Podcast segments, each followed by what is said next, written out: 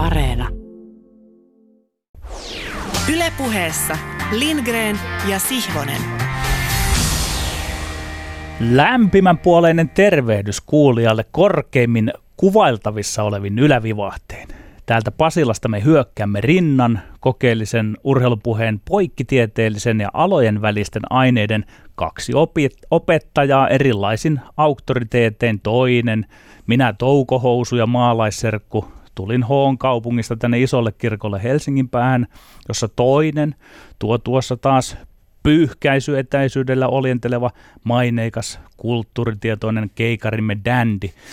Miten on sänkykamarikatseiseksikin kehaisemani Tomi Lindgren? Mikä hiki ja oletko sinä toipunut siitä, kun annoit minulle viime viikolla kuulla kunniani rippeet ja laskettelit pidäkkeettömän kerkeästä suustasi kunnon madonluvut. Tarkoitatko siis, että onko pasifistisesta, pasifistisesta perheestä tullut aseista kieltäytyy ja toipunut jo siitä löylytyksestä, jota kumppanilleen antoi täällä studiossa?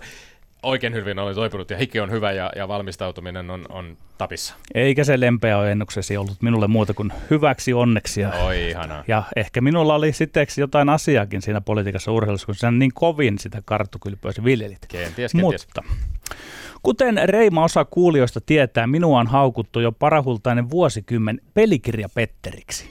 Ei sillä, ne haukut on täytynyt ansaita todella kovalla työllä ja hintaakin on kertynyt. Aikoinaan maksani oli kovilla ja avioliitto meni. Kenties se oli sen pelikirjapetterin synnyttämisen väärin. Ja ilman alentuvuuden häivää pidän tuosta haukkumanimestäni. Aionkin pian puhua hetken pelistä ja keplotella syötellen heittopaikalta toiselle päätyen siten haastatteluosuudessa NBA-koripalloiluun. Nimittäin tänään vieraanamme on koripalloilun huippuvalmentaja Tuomas Iisalo etäyhteyksin ilmeisesti Saksasta. Tervetuloa mukaan Kralsheim Merlinsin päävalmentaja Coach Iisalo. Kiitos paljon. On erittäin, erittäin etuoikeutettu, että pääsen mukaan tähän fantastiseen ohjelmaan. Mä joitakin kuunnellut ja, ja tota, ehdottomasti tällaiselle on tilausta ja mukava olla mukana. Joo, mistä käsin sinä nyt tarkkaan ottaen olet mukana minkälaisen koripallopäivän keskeltä saimme sinut yhytettyä mukaan lähetykseen? Itse asiassa mä oon tässä meidän kolmen suomalaisvalmentajan työhuoneessa, joka myöskin on meidän videotila pelaajille. Ja tota, meillä päätti just aamuharjoitukset tällä kertaa vähän erilaista. Meillä on illalla 16.30 paikallista aikaa ja meidän paikallisvastustaja tässä Baden-Württembergin derbyssä, eli MHP Riisen Ludwigsburg vastassa treenimatsissa ja on yleensä aika tämmöisiä intensiivisiä pelejä, mutta nyt ei ole yleisöä tietenkään paikalla ja, ja tota, molemmat joukkueet on vielä hyvin, hyvin puolitiessä tässä valmistautumisessa, että, että, että vähän erilaiset olosuhteet tähän otteluun. Kerron kuulijoille, että tumman puhuvat tyylikkäät, jämäkät tilat ovat siellä Iisalon taustalla. Tässä me näemme sen. Mutta sitten kovaksi keitetty Kotvanen pelikirja Petterin höpinöitä, joista aikoinaan Kalervo Kummolakaan ei tullut hullua hurskaammaksi. Onko, kysyn, valmentajan lupa lyödä laimin pelin valmentamista? On, jos NHLn suunnasta vastataan. Se on vieläpä toivottavaa. Antaa pelaajien pelata. Ovatko valmentajat luoneet pelaajille pelitilanne sidonnaisia makrotason ratkaisumalleja? Eivät ole, jos NHLstä rehellisesti vastaavat. Entä onko valmentajien puolelta mikrotason ratkaisumallia, pieniä periaatteita? On hyvinkin. Niillä me vakuutamme ja hurmaamme pelaajamme. Emme ylivalmenna, vaan pseudovalmennamme peliä vastaavat NHL-coachit. Entä miksi NHL-joukkueiden pelaaminen on sikäli ikään kuin franchising-toimintaa, että noin puolen vuoden viivellä jokainen joukkue on melkein kuin toisensa kopio pelitavan osalta? Jahas, tähän kysymykseen sen NHL sivuuttaa, ei kuulu mitään. Pelikirja Petteri, vastatkoon heidän puolestaan. Kiitos. Se pelaaminenhan on siellä heillä kuin muotia. Joku hieman jotain edelle ja sitten pelaajat alkavat kopioida toisiaan, oppia toisiltaan ja pian kaikilla seuroilla on yhteinen pelitapa Tampa Bay Lightningsia lukunottamatta. No mikä tuossa on valmentajien osuus? Vastaanko minä? Vastaa vain. Kiitos. Hyvin ohut. Ehkä coachitkin seuraavat sitä muotia, niitä pelaajien hiljalleen keksimiä ratkaisuja, ja siitä, siitä sitten abstrahoivat jonkinlaisia pikkurakenteita. Mutta kyllä se näyttäisi olevan niin, että pelaajat ovat kuin jokin elävä orga- organismi, joka ratkoo sisäisiä pulmiaan keskenään. Pelin virta ajelehtii, pelaajat duunaavat selviytymiskonstejaan kuin viidakossa. Coachit kyllä sitten pelaavat toistensa kanssa nollasummapelejä vaikkapa sen suhteen, miten P-pistealoituksia pelataan. Entä mitenköhän tämä tällainen mahtaa olla NBA-koriksessa? En tiedä. Olen vain yksinkertainen lätkejätkä. Kysyn tuonnempana Iisalolta, joka osaa koripalloilun kuin omat taskunsa. No se vielä jäi kiinnostamaan. Annatko esimerkin, mitä ne pelaajat keksivät ja duunailevat NHLssä keskenään? Hyvä kysymys. Pari vuotta sitten kaikki joukkueet eivät toistensa prässin alle. Siitä selvisi vain sellaisilla siirtokiekoilla, hätäpaskoilla, sanottiin ennen suomalaisessa futiksessa. Mutta nyt se on suorastaan taidetta. Pieni kiekko laidan kautta uudella kulmalla, kovuudella eteen. Voitetaan siniviiva, siihen luistelee toinen, ottaa haltuunsa, tietää, että kolmas saa. Ehkä voi pelata jo pienen keskelle laidan vierestä. Ja kas, puolustavat osapuolet, joka kavahtavatkin, eivät tule enää vastaan niin paljon. Eikö tuo ole jotenkin kaunistakin? Mahtava kysymys. Se on teknisesti äärimmäisen vaativaa. Niissä vauhdeissa ajoituksen tulee toimia, toden totta. NHL-lätkän estetiikan löytää sieltä ikään kuin rumu, rumuuden estetiikasta, kuin sitruunaa puristamalla. Kyllä vain. Ja vielä. Tuo universaalien pallopelilakien laiminlyöminen ja niukaksi jäävä peliilo on coachien vika, niinkö? Keidenpä muiden. Kiitos johtava pelikirja Petteri. Emme mekään tulleet hullua hurskaammiksi, jos ei Kalekaan aikoinaan, mutta menemme eteenpäin radiosoussa, jossa Me olemme. Lindgren. Ja Sihvonen. Yle Puhe. Kyllä vain. Olen kuullut päivän vieraamme sanoman, että, sanovan, että urheilussa ei ole ei ole aktioita, on vain interaktioita, mutta käytännössä siis siihen ei tarvita edes kahta ihmistä siihen interaktioon välillä. Se voi ihan yksikin, her- yksikin herra hoitaa mikrofonin äärellä näköjään. Hienoa kuulla. Me emme ole tästäkään huolimatta, me emme ole siis mielikuvituksenne tuotteita, me emme ole fantasiaa. Vai olemmeko? Mä oon viimeisen parin vuoden ajan nimittäin ajautunut mukaan sekä eurooppalaisen että amerikkalaisen jalkapallon fantasialiigoihin. Ja veikkaan, että kuuntelijoidemmekin joukossa on, on muita joilla on sama harrastus, NFLn Fantasy League tai, tai Valioliigan FPL Fantasy Premier League tai kenties joku vastaava viritelmä jossain muussa lajissa. Urheilutoimittaja Topias Kauhala itse asiassa häneltä kuulin, että jopa pyöräilyn Tour de Francein ympärille on nyt rakennettu mahdollisuus fantasia-pelaamiseen. Fantasia-pelaajalla on siis budjetti, jota käyttäjä voi valita kahdeksan pyöräilijän joukkueen, joka, joka etapille kapteenin sekä yhteensä kahdeksan vaihtoa tuurin aikana. Sitten tulee pisteitä etappien sijoituksista, välikireistä, mäkikireistä, kokonaistilanteesta. Jännittävää ja taatusti aivan yhtä hermoja raastavaa kuin futiksen tai jenkkifutiksenkin fantasialiigat. Idea näihin liigoihin on niinkin kaukaa 1960-luvun alusta, jolloin Yhdysvalloissa perustettiin ensimmäiset baseballin ja amerikkalaisen jalkapallon fantasialiigat pelaajadrafteineen vuosina 1960 ja 62. Ensin baseball, sitten jenkkifudis. Ja noista ajoista, kun ei internettiä tietenkään ollut, on kuljettu aika pitkä matka tähän nettiaikakauden fantasiapelaaminen, mutta idea on sama. Urheilua seuraavat entusiastit voivat kasata eri joukkueiden pelaajista oman fantasiajoukkueen, jonka kokoamiseen on tietty määrä yleensä kuvitteellista rahaa. Kaikki oleelliset pelipaikat pitää täyttää ja sitten viikosta toiseen pelaajien todelliset edesottamukset omissa peleissään, omissa liigoissaan kasvattavat fantasiapelaajan pistesaldoa ja lopulta kilpaillaan sitten tietysti muiden fantasiajoukkueiden omistajia eli yleensä omia kavereita vastaan.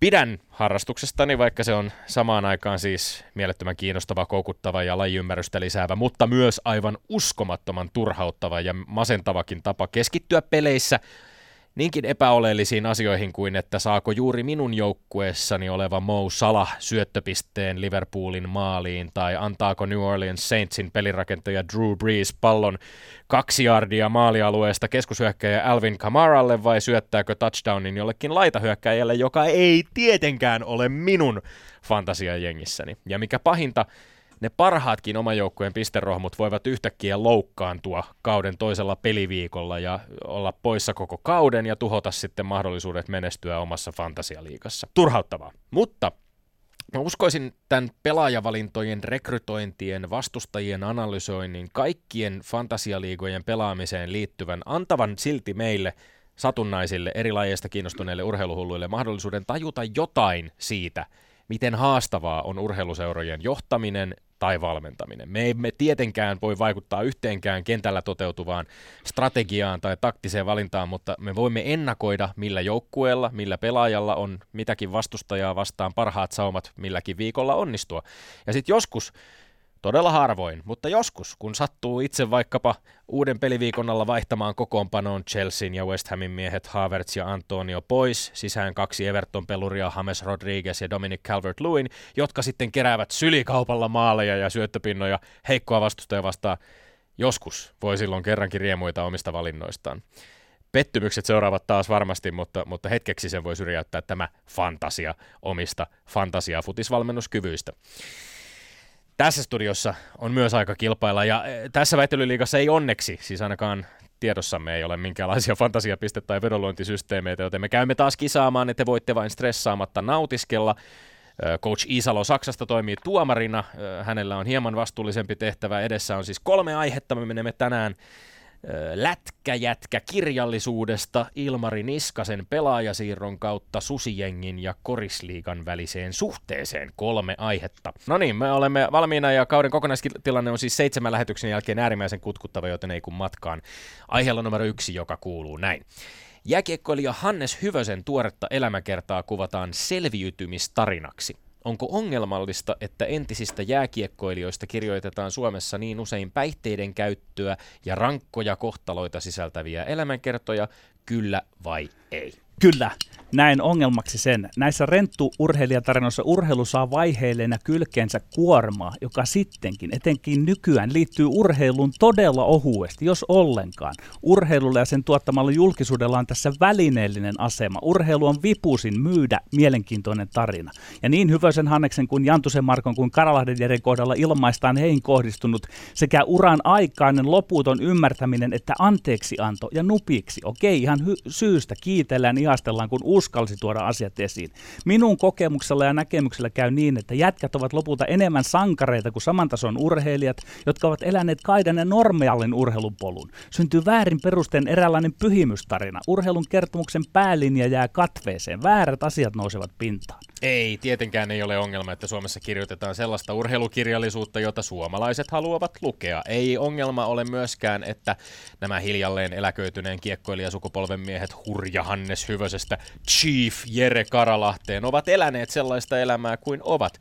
Onko tämä päihteillä ja vastoinkäymisillä mällääminen vähän surullista luettavaa? No on, totta kai on, mutta sopii kysyä, miksi suomalaisista lätkäjätkistä on päässyt kasvamaan näitä hyvösiä Karalahtia, Pasinurmisia, Markojantusia, joille viina ja paljon kovemmatkin aineet ovat muodostuneet ongelmaksi. Mikä lajissa ja lajikulttuurin parin päätyneiden urheilijoiden elämässä mättää, kun näitä tarinoita putkahtelee kirjapainosta ulos yksi toisensa jälkeen? Onko elämänkerrat ongelma? Ei, ongelmat ovat aivan muualla. Siis totta, että ne ongelmat on muualla, mutta ongelma on myös se, että näitä ongelmia luetteloidaan analysoidaan ilman varsinaista analyysiä. Niistä tulee käsitys urheilusta. Ja sitten mä sanon, että toi sun kulttuurikäsityksessä on eri kuin minun, että vastataan vain siihen kysyntään, että näillä on ei. paljon perust- lukijoita, niin se on ikään kuin perustelisi. Ei se ole minun kulttuurikäsitykseni, se on kapea pieni kaistalle sitä. Ja kyllä viinalla tai huumeella läträämistä ja rappioromantiikkaa, surullisia addiktikohtaloita löytyy paljon muualtakin kuin lätkästä, rokkareilta, taiteilijoilta, futailta, keihäittäjiltä, nyrkkeilijöiltä, hiihtäjiltä, aivan yhtä lailla näitä samoja elämäntarinoita. Ja sinusta se ei ole ongelma, ei, että on... tässä urheilu urheilussa Tämä on läpeensä suomalainen miessukupuolen ongelma. Se on yhteiskunnallinen ongelma, jota, jossa meillä toitotetaan ihan yli lajirajojen, että pojat on poikia ja kaikenlainen sikailu ja törttöily kuuluu sukupuolen Mutta tämähän yhyttää sitä pojat on poikia ajattelua, että tavallaan kun siinä ihaillaan ja tehdään näitä pyhimystarinoita, niin minä en pidä sitä, että urheilun piirissä käy näin, että ajatellaan, että olisi, se muuttuu niin kuin lähes normaaliksi, näitä, että aha, urheilu on tällaista. Näitä, se ei ole. Ei, se ole urhe, sit ei lueta urheilusta, vaan luetaan näitä surullisia tarinoita kriittisellä katseella ja ne näyttäytyy juuri sellaisena surullisina tarinoina, eikä minä sankaritarinoina. Minä olen lukenut palautteita, niin siinä heidät koetaan hyvinä jätkinä, kovi, niin kuin eräänlaisina rooliesimerkkeinä ja tällaisina. Ja sitten tämä saattaa olla semmoinen itse itseään ajava uudentava kehä sitten, ja sitä Ei minä se vastustan. ole. Meillä on uusi sukupolvi näitä Miro Heiskasia, Kevin Lankisia, Sebastian Ahoja. Mä luulen, että tämä linnake kyllä murtuu, eikä se murru niitä on ennenkin ollut, niitä on ennenkin ollut Ville Peltosia kumppaneita ja kirjoja ei vaan näy. Kirjoja ei näy, ei varsinkaan radiossa. Kysymys numero kaksi. Menemme futikseen äh, ja kysymme seuraavaa. Kuopion palloseuran Ilmari Niskanen siirtyy Veikkausliigasta Saksan kolmosbundesliigaan Ingolstadtin riveihin. Onko Niskasen siirto kupsin ja pelaajan itsensä kannalta paras ratkaisu, kyllä vai ei? Kyllä, KUPS saanee mojovan siirtokorvauksensa, mikä tosin on minun paperissani vain lievästi myönteinen asia. Todella myönteistä on se, että Niskanen on päättänyt tehdä urallaan tällaisen siirron. Tämä on minulle upea hetki jälleen kerran päästä näissä väittelyissä sanomaan, että urheilija itse, urheilija usein esikuntinen, on harkittuaan päättynyt tähän. On jopa kiehtovaa, kun osa ympäristöä ei ymmärrä, ei melkein edes hyväksy siirto. Kysyvät, että miksi vain kolmannelle tasolle, miten käy nyt Niskasen asema suhteessa huuhkajia ja niin edelleen. Voi voi, Toki vain olemalla urheilussa sisällä sitä ymmärtää, että tavoitteiden ja motiivien asettelu on todella yksilöllistä sellaisella tavalla, joka ei aukea ulkopuolisille. Nämä tällaiset hieman yllättävät siirrot toivottavasti vain lisäävät ihmisten urheiluymmärrystä. Seuravalinnat ja urapolut ovat pers- perskohtaisia, eivät yleisen hälynä mielipiteen mukaisia. Rutkasti onnea matkaan Ilmari Niskanen. Ei ole paras, paras ratkaisu. Tämä on totta kai pelkkää arvailua ja mahdottoman ennustamista, mutta mä yritän perustella, minkä takia tämä siirto Ingolstadtiin on, on mielestäni lievä pettymys. Uutinen Niskasen siirrosta tuli välittömästi sen jälkeen, kun seura oli onnistunut tekemään jättimäisen uroteon eurokentille karsiessa. Venytti viime hetkellä jatkoajalla Eurooppa-liigan karsintamatsin Slovan Bratislavaa vastaan pilkuille ja nousi vielä pilkkuskavassakin voittoon. Kups olisi tarvinnut kipeästi Ilmarin niskasta myös seuraavalla tai seuraavilla karsintakierroksilla. Lisäksi näissä jatkopeleissä loistaminen olisi melko varmasti voinut avata Niskasellekin saumat parempaan, rahakkaampaan siirtomaan iloinen kiuruvedeltä lähtöisin olevan nuoren pelaajan Immin saumasta kokeilla siipiään futisammattilaisena Euroopassa, mutta silti hieman pettynyt, että Veikkausliigan isoimpiin profiilipelaajiin kuuluva juuri maajoukkueeseenkin murtautunut Niskanen siirtyy just tässä vaiheessa Saksan kolmannelle sarjatasolle. Niin, tulihan sinulta se, että olet pettynyt, mutta miksi sinä olet toisen ihmisen niin kuin huolellisiin uravalintoihin pettynyt? Mieluummin kannustamme häntä. Ei, sinä mi- toisaalta kannustat. Minä, minä, minä kannustan ja minä olen iloinen hänen puolestaan. Minä ihmettelen sitä, miten sinä korostat urheilijaa itse esikuntineen joukkueen lajissa? Siis onko, onko kupsi, kupsin tai huuhkajien tilanne esimerkiksi täysin alisteinen sille, että mitä urheilija itse tässä tilanteessa tekee? Ei, minä voin Tomi kertoa, että se menee sillä lailla nämä siirrot, että seura on hyväksynyt sen ja seura kuittaa siitä niin kuin tuon palkkion, että sinä keskityt tuossa to, tosi kovasti seuraan no, no ja speku, spekuloit käydään, asioita speku, seuran kannalta, mutta speku, minä olen nyt tässä kohtaa sitä mieltä, että pelaaja itse niitä tekee. summia? Kups on sanonut, että se on saanut Niskasesta historiansa suurimman siirtokorvauksen, lienee parin sadan tonnin luokkaa. Jos Ilmari Niskanen on saattamassa Eurooppa-liigan karsintapeleissä seuraavalle kierrokselle ehkä jopa lohkovaiheeseen, tämä siirtosumma kalpenisi niiden rahojen rinnalla, jota siitä voisi tulla. Ilmari Niskanen on aivan avainpelaaja kupsin menestyksessä tällä kaudella. Niin, ensin sinä olet pettynyt, että hän lähtee ja sitten sinä spekuloit tämmöisillä vie, vielä tulemattomille rahoille. Pelaajan, ja sillä... Meitä kysyttiin pelaajan ja seuran näkökulmasta, onko tämä hyvä asia? Niin, ja sinä jo luettelet tuossa rahoja, mitkä nyt jäävät saavat ja mitä on saanut. Mun Jännästi se on, niin, se on, niin, se on, se on, ei, ei, se on, se, on, se on toissijaista siihen nähden, että seura, seura kuittaa siitä haluamansa summan ja sitten pelaaja pääsee sinne, mihin hän haluaa mennä pelaamaan.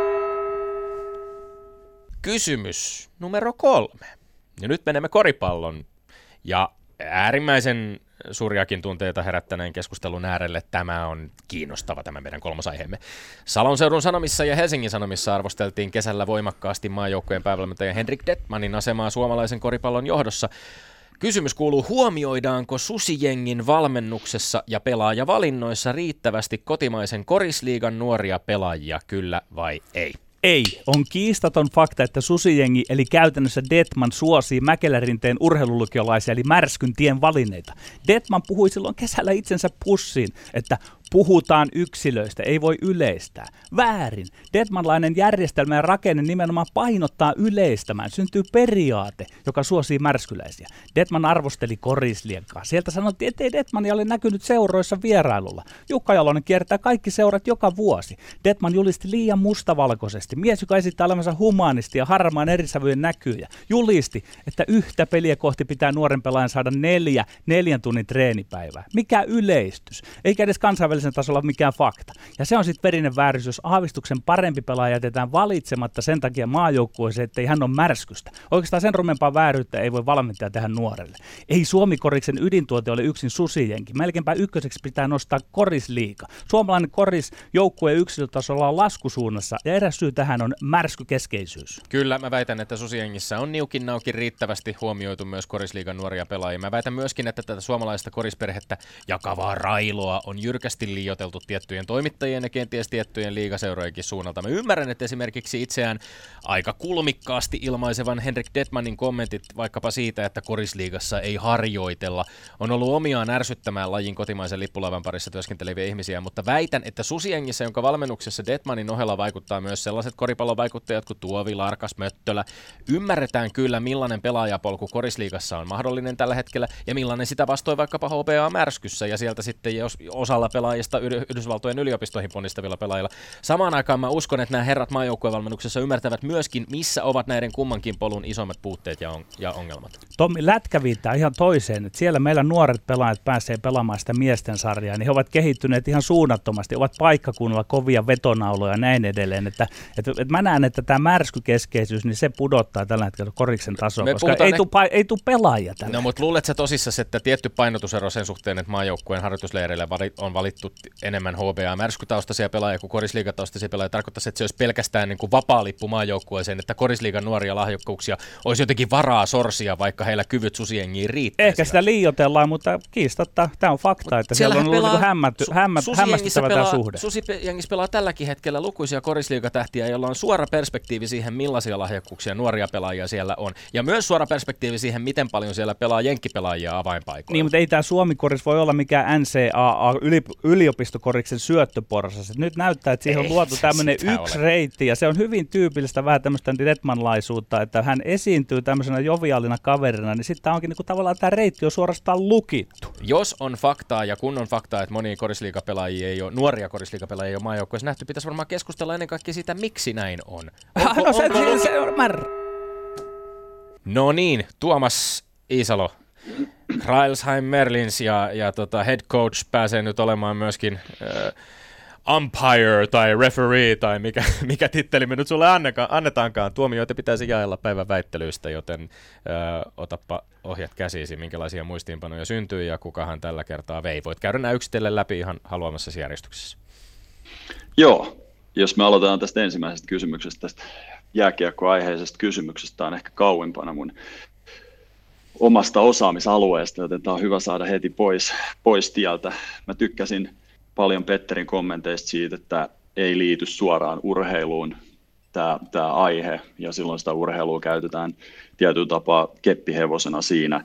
Ja ymmärrän erittäin hyvin myös Tommin tämän, että onko, tämä, onko olemassa tämä kansan tahto. Mä olen tästä ehkä vähän eri mieltä, että, se on niin kuin, että halutaan tällaista journalismia. Se on ehkä tietynlaista laiskuutta myös siitä suhteesta, että, tai siinä suhteessa, että, että onko asia näin vai onko tämä tämmöinen niin kuin asia, joka koetaan olevan sellaisena.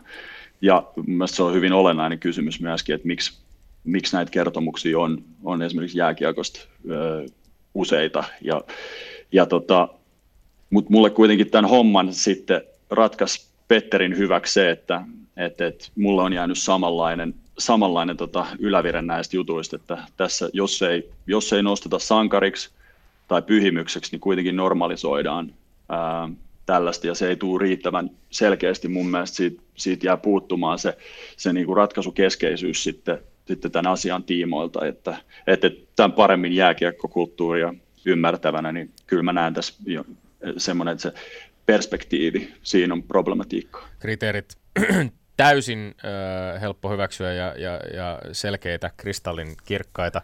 Ö, otan, otan vastaan tappion ilomielin tässä.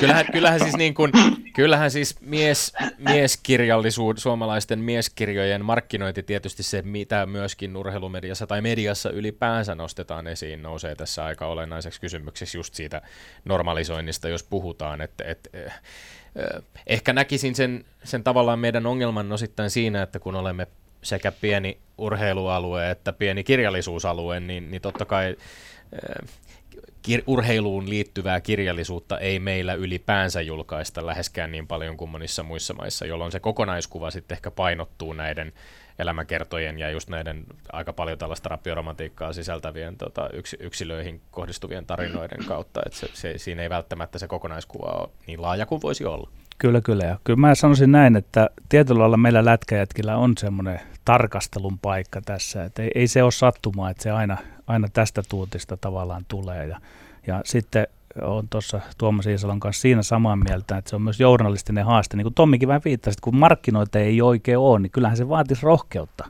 kirjoittaa niitä toisenlaisia kirjoja jos niitä ei sitten osteta, mutta silti niitä olisi mun mielestä vaan kirjoitettava. Ehkä niin. mun pitää itsekin kirjoittaa se. Niin, ja kyllähän se ko- kovin innoissaan varmaan kustantamoiden tieto- tiedottajatkin näitä hurjahanneksia ja muita nostavat esiin, ja tavallaan niin kuin tiedotteista lähtien, tietysti jo lehtijutuista lähtien mehustellaan niillä rankoilla jutuilla.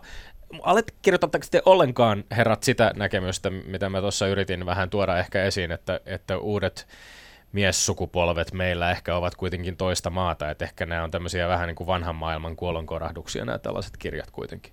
No mun mielestä se oli, se oli olennainen just se, että liittyen, liittyen tähän, että mitä, mitä kansa haluaa lukea tai mitä se yleisö haluaa lukea, että ollaanko pysytty tässä kehityksessä käynnissä, että jos, meillä on, jos näille on tilausta ja jos, jos sukupolvet on muuttumassa, niin silloin pitää pystyä muuttumaan sen mukaan, eikä jäädä sitten kiinni menneeseen. Erinomaista. Hyvä, mutta mennään kakkosaiheeseen eteenpäin. Joo, jos aloitetaan taas Petterin kommenteilla, niin, niin tosiaanhan tämä on arkipäivää urheilussa, varsinkin futiksessa, siirtokorvaus maksetaan. Näistä termeistä, termeistä tai sopimuksen termeistä sovitaan ja, ja tota, se, ei, se ei sillä tavalla siihen ei liity, liity sen enempää tunnetta. Ja on sitä mieltä, että tämä on ehdottomasti niin kuin pelaajalle ja voi olla seurallekin myös, myös positiivinen asia. Ymmärrän myös Tommi hyvin, tämä olisi päässyt europeleihin mahdollisesti jopa pitkälle siellä, ja sitten sen keskustelun Veikkausliigan tasosta vastaan kolmas Bundesliga.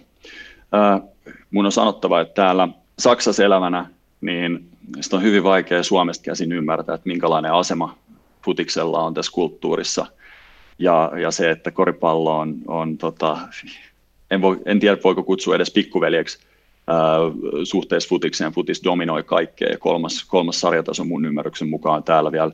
Ne on isoja pelejä, ne, ne liikuttaa kokonaisia kaupunkeja ja, ja sillä tavalla se, se konteksti on ehkä vaikea välillä ymmärtää ää, ää, Pohjolasta käsin. Mutta sitten, vaikka mä oon tästä asiasta eri mieltä, sillä tavalla, että, että mun mielestä tämä on ehdottomasti hyvä asia pelaajan, pelaajan kannalta, niin varsinkin siinä mielessä, että on, on eri asia olla, olla vahvistus kuin olla yksi, yksi rivipelaajista. Se vastuu, sitä ei, sen on huomannut täällä valmentajana, itse ulkomaisena valmentajana, ne on, ainakin koripallossa menee näin, että ne on ne kaksi, kaksi ryhmää, jotka on ensimmäisenä tulilinjalla.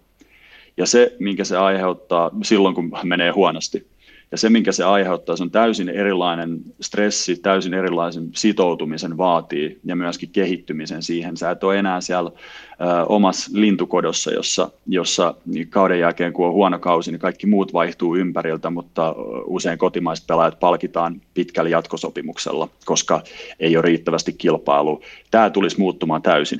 Mutta nyt on pakko sanoa, että tämä menee kuitenkin Tommille tästä huolimatta, koska, koska sä pääsit lyömään omilla aseilla Petteriä tällä yksilö vastaan kollektiivisesti. Ai, ai, ai, totta. Ehkä, ehkä totta. tunsit liian hyvin tämän, tämän tuomarin ja käytit hyväksi ja mun, mun heikkoa kohtaa. Ja, ai, ai, ai. Si- siinä vietiin, siinä vietiin niin minua kuin tuomari. Tämä tuottaa paljon mulle kognitiivista dissonanssia. Kyllä. Mutta, Kyllä tämä meni Tommille. Loistava nosto, loistava, koska minua kirpaisi se, Nämä on myönnän. Ihan, ihania yllätyksiä. Mä luulin, että se raha, että rahalla olisin onnistunut jotenkin, mutta tässä oli hyvä, hyvä vääntö, oli erittäin oli, hyvä vääntö. Ja, ja tuomarointi oli, oli, oli huippuluokka. Pidän, pidän siitä, että ai, nämä, ai, nämä ai. kääntyvät yllättäen. Näkyyköhän se minun naamasta? tuota, puukko oli, että... Suurin osa asioista näkyy kyllä. Mutta hyvä, hienoa. Äh, allekirjoitan ihan täysin mitä sanot myöskin siitä saksalaisen futiskulttuurin järjettömästä asemasta ja, ja tietysti niin kuin kova tasosta, kovasta tasosta myöskin, että kun me puhutaan Saksan kolmanneksi korkeimmasta sarjatasosta, niin on hyvä tietysti muistaa, että mikä on nostettu esiin täällä Suomessakin kyllä ihan hyvin urheilumediassa, että Ingolstadt vaikka pelaa siis Bundes, kolmannessa, kolmas Bundesliigassa äh, ja aloittaa nyt tulevana sunnuntaina kautensa, niin äh, joukkue kuitenkin pelasi kaksi kautta ykkös-Bundesliigassa 2015-2017 ja sitten sen jälkeen kakkos-Bundesliigaa seuraavat kaksi kautta, eli putosi sen jälkeen ja, ja, ja tätä hissiliikettä varmasti niin kuin monienkin vähän pienempien seurojen kohdalla nähdään, ei ole tietenkään siis täysin mahdoton asia, etteikö Ilmari Niskanen saisi hyvin peliaikaa ja olisi mahdollisesti myöskin nostamassa sitten joukkuetta ylöspäin, sarjatasoja ylöspäin, ja se ollaan nähty tietysti vaikkapa Teemu Pukin kohdalla, että se voi olla hyvinkin otollinen ja kiitollinen paikka ulkomailta tulevalle pelaajalle, jos, jos pääsee olemaan mukana sitä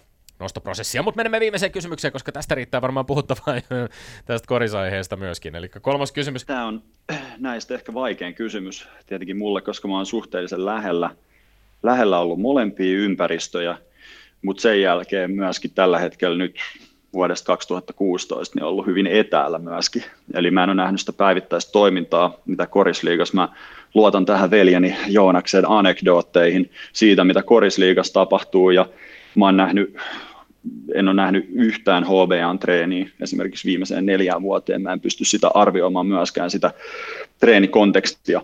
Jos lähdetään purkamaan tätä, niin mä sanoisin, että, että mun mielestä tässä on ollut trendi, joka, joka suosii HBA-pelaajia, mutta se on tietyllä tapaa ollut myöskin trendi, joka ei ole ollut vältettävissä, mikä johtuu siitä, että, että nämä valinnat lukitaan suhteellisen aikaisin, kun puhutaan lukiovalinnoista ja ja tota, samanaikaisesti sitten HBA-valinnoista. Siinä vaiheessa pitää tehdä jonkinlainen läpileikkaus suomalaisesta koripallokentästä, että ketkä, kaikki, ketkä on niin NS-lupaavia pelaajia ja jokainen kirjallisuuteen tutustunut tietää, että on hyvin ongelmallista tehdä se valinta näin aikaisin, koska usein nuorisomenestys ei korreloi ei korreloi sitten aikuismenestyksen kanssa. Ja se tarkoittaa, että, että, että näihin pelaajiin on satsattu jo hyvin paljon kolme, neljä vuotta. Heihin on laitettu tosi paljon, ja tämä pelaajapuuli on kuitenkin suhteessa todella pieni. Et jos verrataan sitä, sitä muutamaa pelaajaa, jotka valitaan yhdestä ikäluokasta HBA vastaan sitten kaikki muut pelaajat, niin siinä on jonkinnäköinen todennäköisyys, että sieltä ulkopuolelta tulee kuitenkin enemmän pelaajia jo ihan puhtaasti tilastollisesti, vaikka valittaisiin kuinka lahjakkaat pelaajat siihen ryhmään.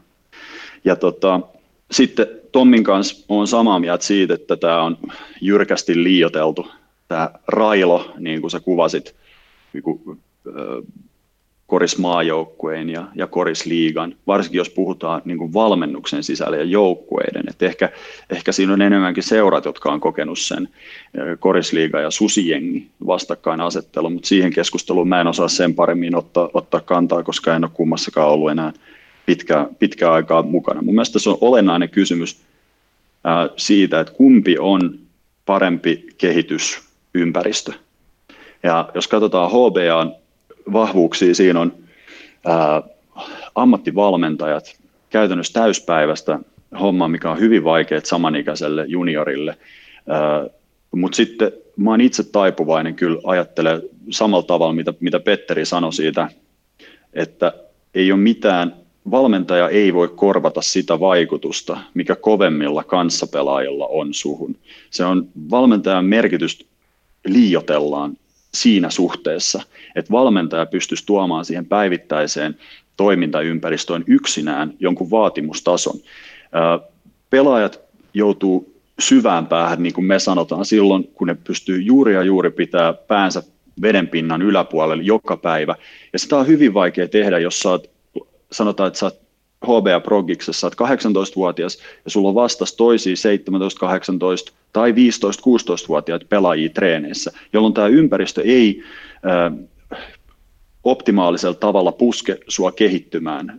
Ja valmentajana on hyvin vaikea tätä, tätä korjata. Et jos mä, mä oon jonkun verran miettinyt tätä aihetta, ja tietenkin nämä on mun omia mielipiteitä tästä, tästä mutta mun mielestä nämä on niin kuin kaksi, kaksi isoa juttua, että on pienehkö pelaajapuuli, ja sitten tämä, nämä pelaajat ei, ei saa riittävästi haastetta tässä nykyisessä ympäristössä päivittäisessä, jolloin se valmentajan rooli itse asiassa, mä kääntäisin tämän näin päin, että jos se valmentaja, mitä parempi se valmentaja on, esimerkiksi taktisesti, pystyy ratkaisemaan ongelmia näiden pelaajien puolesta, ja se tekee siitä vielä helpomman ympäristön sille pelaajalle selviytyä.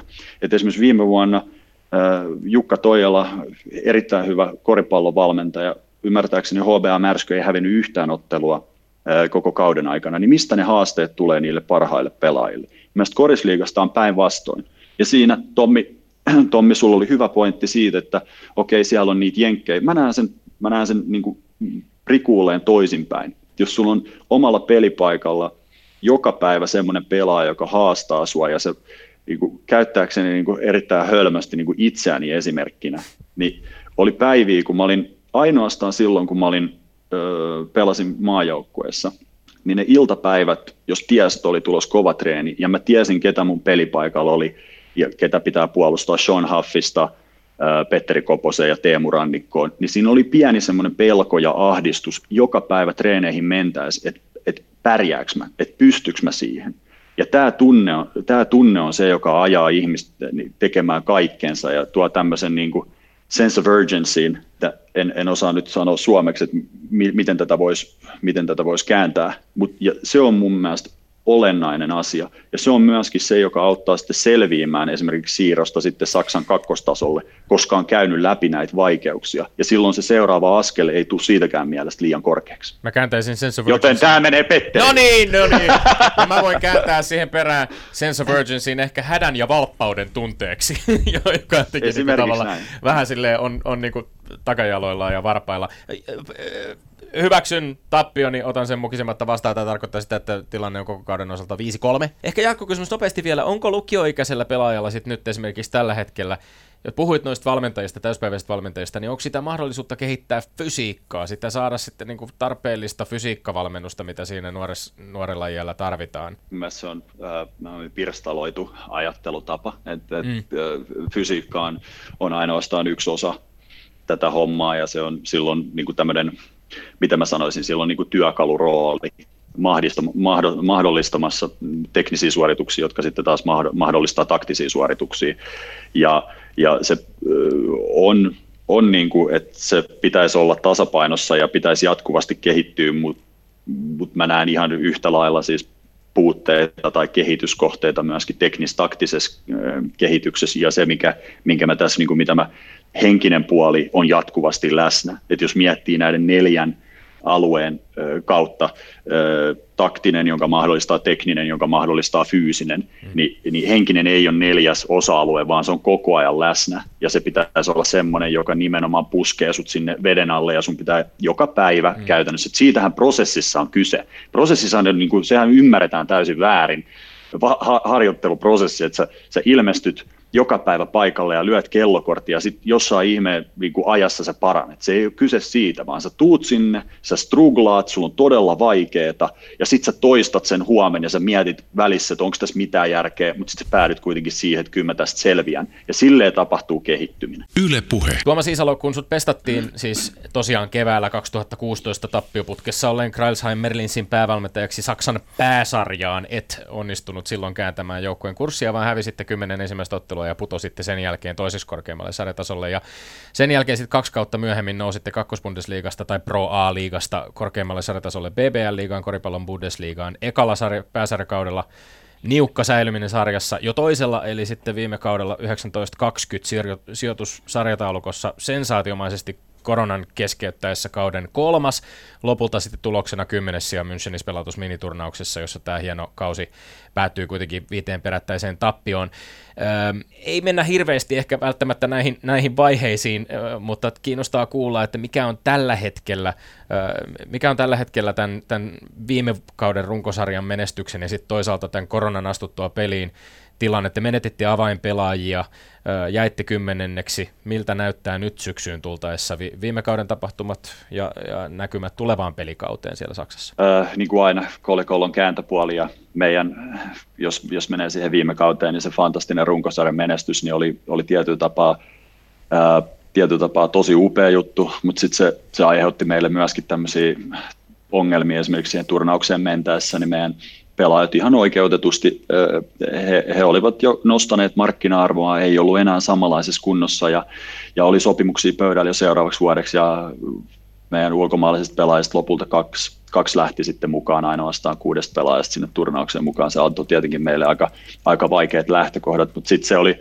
hyvä myöskin, että ei, ei ole jäänyt mitään illuusioita siitä, että tämä menee omalla painollaan tämä homma, vaan, vaan tavallaan pystyttiin aloittamaan sitten kokonaan, kokonaan uudestaan tämä prosessi ihan uudella joukkueella, koska meidän pelaajat vietiin käsistä, siis kaksi, kaksi pelaajaa teki sopimuksen Italian ykkösliigaan, yksi Ranskan pääsarjaa, toinen Ludwigsburgiin, joka tulee siis tänään paikalle, ja sitten kaksi Euroopan kovimpaa pääsarjaa, eli Espanjan ACB-sarjaan. Ja tota, siellä, äh, siellä tota, jos miettii tätä tämän kauden joukkuetta, niin, niin korona on, on tehnyt meidän rekrytointiprosessista merkittävästi haasteellisemman. Eli meidän käytössä, olevat, käytössä oleva budjetti pieneni merkittävästi. Ja jos voi ottaa niin kuin lähtökohdaksi sen, että mistä sarjoista meille on tullut pelaajat. Viime vuonna meillä tuli yksi pelaaja Champions Leagueassa Olympia Ljubljanasta, Belgian pääsarjasta, kaksi Kreikan pääsarjasta, yksi jatko meillä edelliskaudesta ja yksi tuli Suomen sarjasta. Tällä kaudella meillä on huomattavasti pienemmistä sarjoista, huomattavasti pienemmällä kokemuksella nämä pelaajat, eli, eli Itävallan pääsarjasta, FIBA Europe Cupista, joka on kolmoskilpailu FIBalla, Suomesta kolme pelaajaa, ja sitten on yksi pelaaja NBN kehitysliigasta, G-liigasta. Eli nämä pelaajat on meillä niin kuin mun ja Jooneksen analyysin mukaan vuoden liian aikaisin. Ja se aiheuttaa tietynlaista aikapainetta tämän, tämän kehittymisen suhteen tämän joukkueen kanssa, koska ollaan, kun mietitään, että lähdetään ihan alusta tämä koko prosessi, niin ei puhuta edes koripallollisista asioista, vaan siitä, että että, että on hyvin vakava duuni siis, mitä tässä tehdään.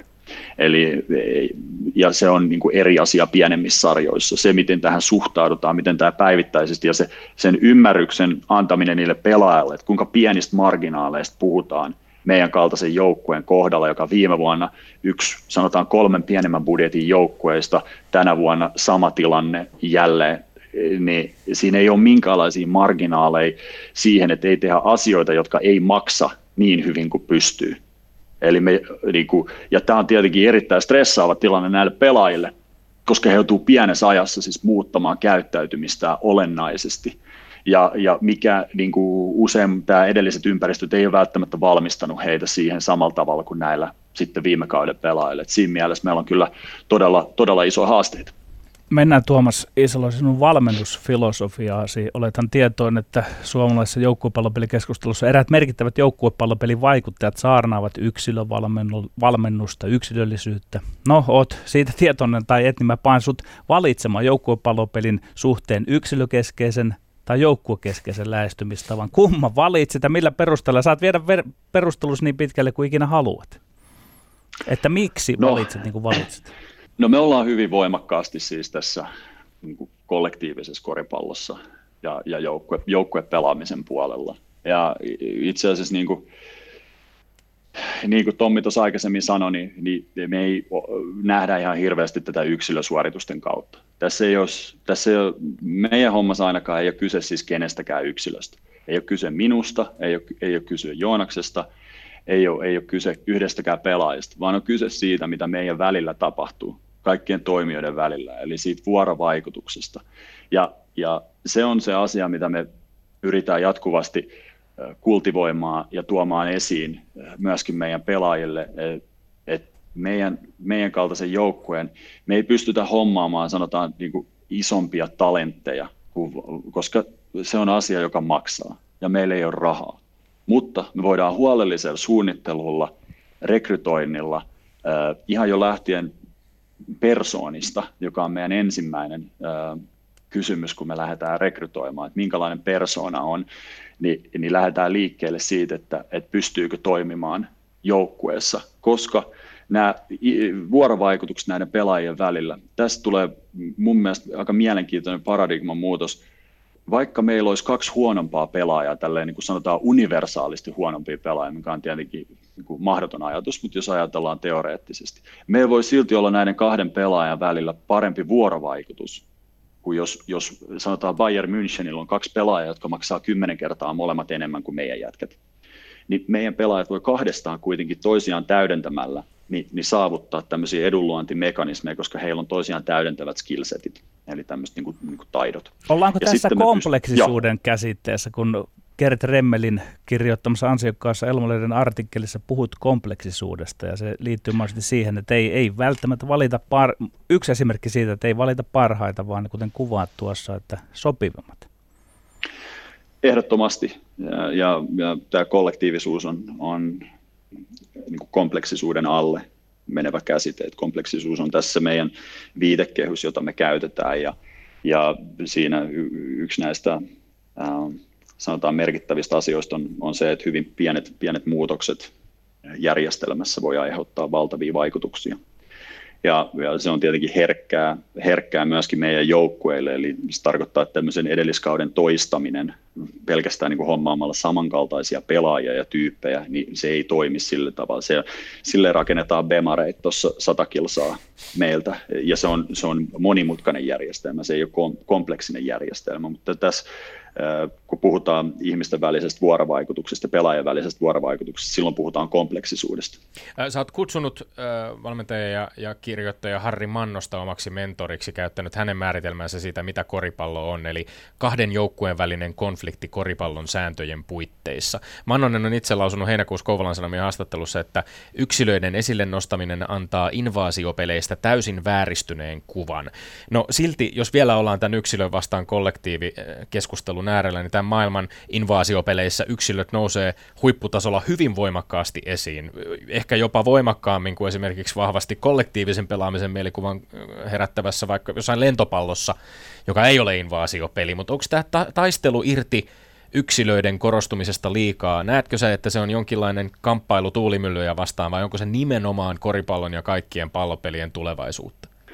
Uh, siis kompleksisuus yleensä vai? Vai tämä nimenomaan joukkojen orientoituneisuus vai? Niin, no se on hyvä tarkentava kysymys tietysti. Ehkä, ehkä, ehkä... Mä näkisin sen, niin, jos, jos, jos siitä lähdetään, niin mä uskon, että, että, että tällä, tällä hetkellä mun, mun tiedoilla niin tällä on paras mahdollisuus saavuttaa paras tulos. Ja, ja se ei ole sidottu siihen. Me puhutaan meistä pienen budjetin joukkueena. Mun mielestä se ei liity mitenkään siihen.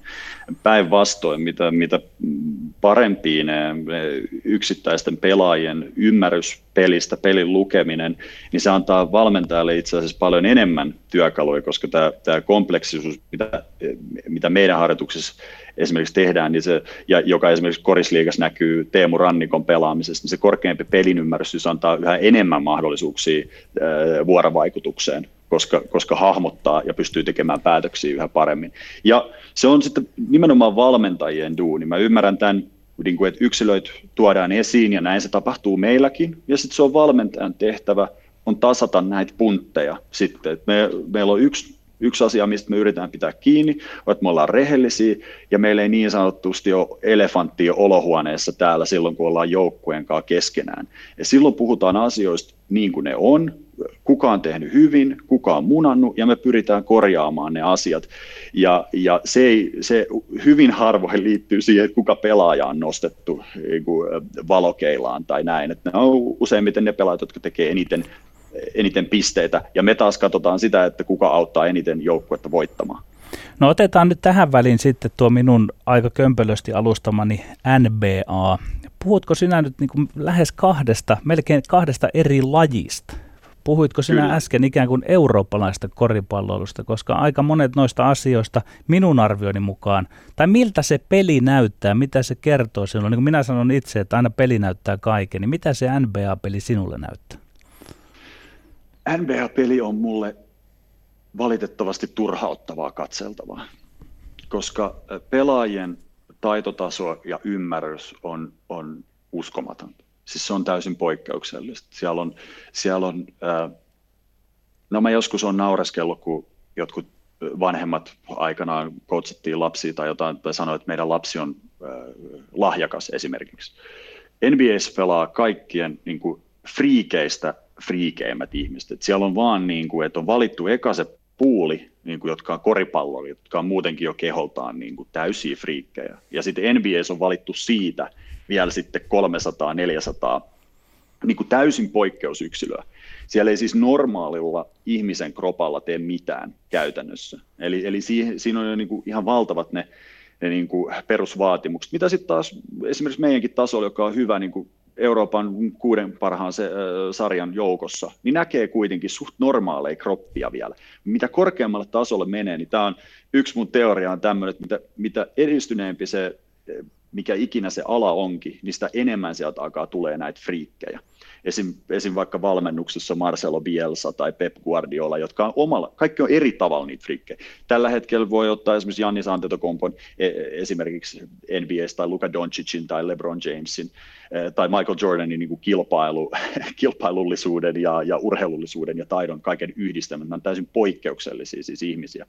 Mutta sitten samanaikaisesti se, että se on ollut niin kuin pelaaja ja yksilövetonen se kulttuuri, niin aiheuttaa mulle semmoisen huonon sivumaun johtuen siitä, että mulla tulee semmoinen tunne, että nämä joukkueet ei siis ikinä pelaa sadan prosentin yrityksellä, joka, on, joka pitäisi olla peruslähtökohta kaikille urheilulle. Ja suoraan sanoen, mä en keksi yhtään muut urheilulajia tai, se, tai, tai sanotaan tämmöistä ammattilaissarjaa, jossa taisi niin kuin hyväksytty osaksi tätä, osaksi tätä niin kuin sarjan DNAta ja katsoa, että miten eurooppalaiset joukkueet Euroliigassa samanlaisilla rostereilla matkustaa, use, jotkut matkustaa yksityisiä koneja, mutta monet matkustaa siis ihan normaalisti muiden joukosta matkusti ainakin ennen koronaa, niin pystyy tähän samaan ilman, että tämä intensiteetti laskee. Ja se on mulle niin kuin jäänyt erikoiseksi. Tästä tulee niin kuin mun mielestä se valmentajan, valmentajan vaikutus, ja sitä vaikutusvaltaa on syöty NBA. Mä en tiedä, voidaanko tätä trendiä enää peruuttaa, sitä tuskin edes halutaan peruuttaa, mutta se mulla on, että se, se päällimmäinen kokemus mulla on, kun mä katson NBA, niin on, on semmoinen niin turhautuminen, koska mä haluaisin nähdä, niin kuin siellä olisi mahikset tehdä maailman parasta korista ihan helposti. Öö, kollektiivinen koripallo ja päätöksentekosykli. Kerro meille, äh, Tuomas Iisalo, miten edesmennyt Yhdysvaltain ilmavoimien Eversti ja sotilastrategi John Boyd liittyy koripalloon tai sun ajatteluun sen pelaamisesta? Sä oot selkeästikin tehnyt taustaduunin. Joo, tämä tota, tää päätöksentekosykli oli semmoinen, oli 2000, uh, se, 2018 kesällä mä luin tämän uh, Boydin elämänkerran, jossa puhuttiin tästä OODA-loopista, eli OODA, eli, eli Observe, Orient, Decide, Act, joka jatkuvasti on siis käynnissä. Ja, ja sitten siitä, siitä että että mikä ratkaisee tämmöisissä konfliktitilanteissa, jos meillä koriksen määritelmä on tosiaan se Harri Mannos, että on kahden joukkojen välinen konflikti tiettyjen sääntöjen puitteista. Mä ehkä tarkentaisin vielä sen, että tiettyjen, niin kuin miten, sitä, miten niitä sääntöjä tulkitaan siinä kontekstissa, koska esimerkiksi BBL tulkitaan hyvin eri tavalla kuin, kuin korisliigassa, ja sitten taas NBS on eri säännöt kuin BBL, jolloin ne on kaksi eri lajia mm. kategorisesti. Äh, niin tästä tuli semmoinen ajatus siitä, että, että että speed kills, eli se, se päätöksenteon nopeus on, on ratkaiseva ja, ja nopeasti pelaaminen